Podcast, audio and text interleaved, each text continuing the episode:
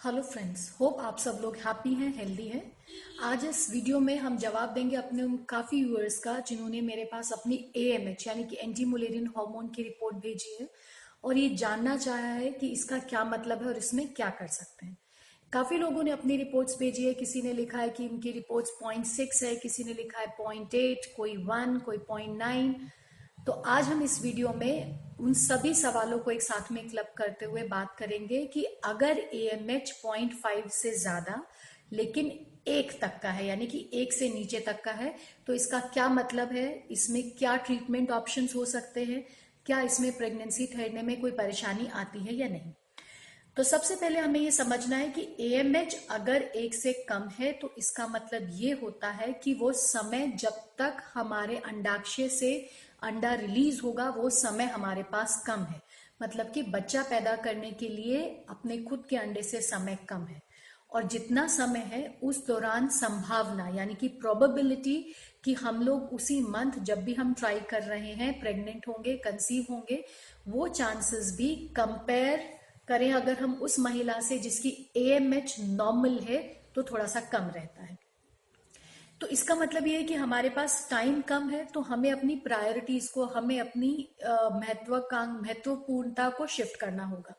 जो लोग फैमिली को प्लान करना चाह रहे हैं प्रेगनेंसी प्लान करना चाह रहे हैं, ये उन बॉडी का एक सिग्नल है उन लोगों के लिए कि आपको बाकी सब चीज़ों को एक तरफ़ करके अब प्रेगनेंसी की तरफ़ ध्यान देना है और जहाँ तक हो सके इसको एक प्रायोरिटी बना करके चलना है।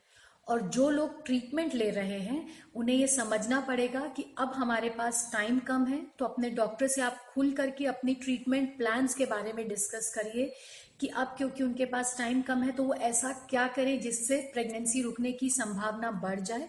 और अगर आपके डॉक्टर किसी एडवांस इलाज में जाने की सलाह आपको देते हैं तो प्लीज़ इस चीज़ में देर मत करिए, उसके बारे में सीरियसली सोचिए। और अगर ज़रूरत पड़ रही है तो एडवांस ट्रीटमेंट में हम लोग जा सकते हैं। तो ये तो हुआ कि टाइम फैक्टर हमें कम है, हमें इसको इंपॉर्टेंस दे करके चलना है। तो अब हम स्टेप बाय स्टेप डील करेंगे कि इसे कैसे करना है। तो अगर एएमएच कम है तो सबसे पहले हमें इसे कंफर्म कराना है कि ये रिपोर्ट ठीक है या नहीं है।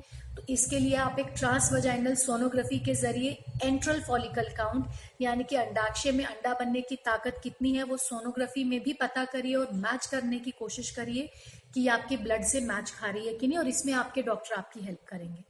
जब ये कंफर्म हो जाता है कि हमारे पास जो रिपोर्ट आई है ब्लड की वो ठीक है तो उसके बाद आपको इस चीज़ को प्रायोरिटाइज करना है। प्रायोरिटाइज करने का मतलब ये है कि आप तुरंत बाकी के टेस्ट कराइए और ये जानने की कोशिश करिए कि कहीं हमें कहीं इसके साथ में और कोई प्रॉब्लम तो नहीं है। बच्चेदानी ठीक है कि नहीं? ट्यूब्स खुली हुई है कि नहीं? हस्बैंड का वीरे का जाँच कराया है या नहीं? अगर नहीं कराया तो उसे तुरंत कराइए, वो ठीक है या नहीं? कहीं कुछ हार्मोनल इम्बैलेंस तो नहीं है। ये सब चीज़ें जानना ज़रूरी हो जाता है ताकि हम ये श्योर हो जाए कि हाँ हमारे पास कहीं कुछ और प्रॉब्लम नहीं है। सिर्फ़ हमारे पास टाइम कम है और उस टाइम फैक्टर को ध्यान में रखते हुए हमें आगे बढ़ना है। तीसरी जो इंपॉर्टेंट चीज़ होती है वो है आपकी एज एएमएच का एज से सीधा सीधा रिलेशनशिप है। अगर एएमएच की वैल्यू एक से नीचे है, लेकिन उम्र भी तीस से कम है तो हमारा ट्रीटमेंट प्लान चेंज हो जाते हैं। अगर उम्र तीस से ज़्यादा या पैंतीस से ज़्यादा है तो हमारे ट्रीटमेंट प्लान अलग होंगे। अगर हमारी उम्र कम है और आपके और सभी फैक्टर्स भी नॉर्मल हैं तो आप कुछ समय तक नेचुरल ट्राई कर सकते हैं, कुछ दवाइयों की मदद ले सकते हैं और अगर उसके बाद भी रिज़ल्ट नहीं मिल रहा तो फिर हम एडवांस ट्रीटमेंट के बारे में सोचते हैं।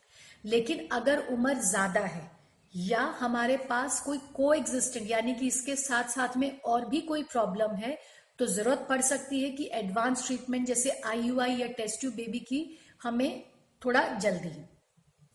अब अक्सर ये लोग जानना चाहते हैं कि क्या कोई ऐसी दवाएँ हैं जिससे हम लोग एएमएच को इम्प्रूव कर सकते हैं, या कोई ऐसी प्रक्रिया है जिससे इसे इम्प्रूव किया जा सकता है तो सबसे पहले हम ये समझें कि एएमएच एक एजिंग का प्रोसीजर है। किसी में थोड़ा जल्दी, किसी में थोड़ा लेट होता है। तो अभी तक की डेट में ऐसा कोई डिफिनेटिव दवाई या डिफिनेटिव प्रक्रिया नहीं बनी है, जिसके ज़रिए हम लोग आपको शत प्रतिशत ये गारंटी दे करके बोल सके कि हाँ इस चीज़ का इस्तेमाल से एएमएच को इम्प्रूव किया जा सकता है। लेकिन कुछ दवाइयाँ हैं, कुछ प्रक्रिया हैं, जिनके इस्तेमाल से हम एक परसेंटेज ऑफ़ ग्रुप में एएमएच को थोड़ा सा इम्प्रूव कर सकते हैं या एएमएच की जो आगे की घटने की प्रक्रिया है, उसे थोड़ा सा धीमा कर सकते हैं ताकि हमारे पास टाइम प्रेगनेंसी ठहराने के लिए थोड़ा सा गेन हो सके। अब ये दवाइयाँ जो है मार्केट में अवेलेबल है, जो मोस्ट कॉमनली दवाई का इस्तेमाल किया जाता है, वो है D H E A dehydroepiandrosterone supplements ये मार्केट में अलग अलग तरीके से मिलते हैं। और कुछ एंटीऑक्सीडेंट्स भी हैं जिनका इस्तेमाल किया जाता है। ये दवाइयाँ आपके केस में कितने कारगर होंगी ये आपको अपने डॉक्टर से बात करनी पड़ेगी। लेकिन एक चीज़ मैं जो इसमें स्ट्रेस दे करके बोलना चाहूँगी कि अगर आप दवाइयों की हेल्प लेने का सोचते हैं तो साथ के साथ अपना माइंड सेट करके रखिए कि इन दवाइयों का इस्तेमाल आप तीन महीने ज़्यादा से ज़्यादा छह, आठ, नौ महीने तक करेंगे। अगर इसी बीच आपको साधारण तरीके से हेल्प नहीं मिल रहा है तो एडवांस ट्रीटमेंट में जाने में हिचकिचाइए नहीं। हाँ ये टाइम पीरियड दो तीन महीना रहेगा छह आठ नौ महीना रहेगा, ये काफ़ी सारी चीज़ों पे निर्भर करता है जो आप अपने डॉक्टर के साथ सलाह करके तय कर सकते हैं।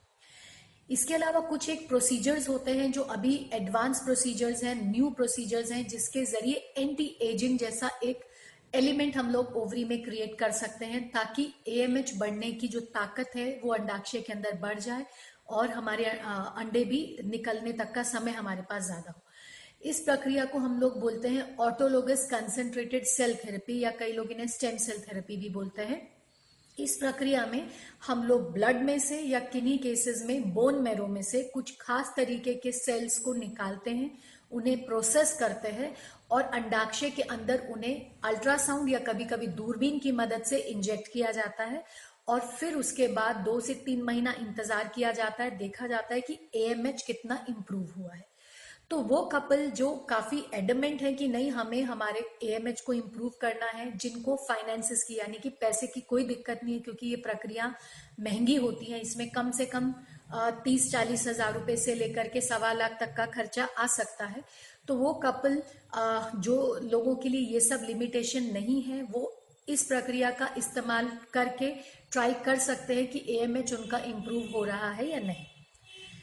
अगर वो लोग जिन्होंने दवाइयाँ ट्राई कर ली हैं या ये एसीसी थेरेपी ट्राई कर ली है या उनके पास में कोई और को प्रॉब्लम है या किसी वजह से वो ये दवाइयों का या एसीसी थेरेपी का इस्तेमाल नहीं कर सकते हैं तो उन लोगों को एडवांस ट्रीटमेंट में यानी कि आईवीएफ टेस्ट ट्यूब बेबी में जाने से हिचकिचाना नहीं चाहिए।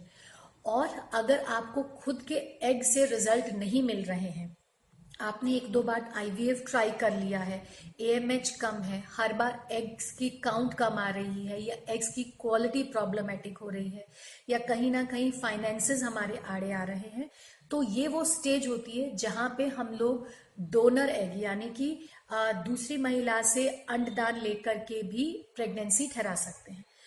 तो ये सब ऑप्शंस हैं जो ए एम एच कम के साथ में हमारे साथ अवेलेबल हैं। बस हमें समझना ये है कि टाइमली हम इस टेस्ट को कराएँ, इस टेस्ट को इंटरप्रेट करें, जानने की कोशिश करें कि हमारा अगर ए एम एच कम है तो हमारे पास टाइम कम है तो क्विकली एक्शन लें और जब जिस चीज़ की ज़रूरत पड़ती है उसे हम लोग इस्तेमाल करें। थैंक यू आपके अगर कोई और सवाल है तो प्लीज़ आप हमें कमेंट करिएगा, हम कोशिश करेंगे टाइम टू टाइम इनका जवाब देने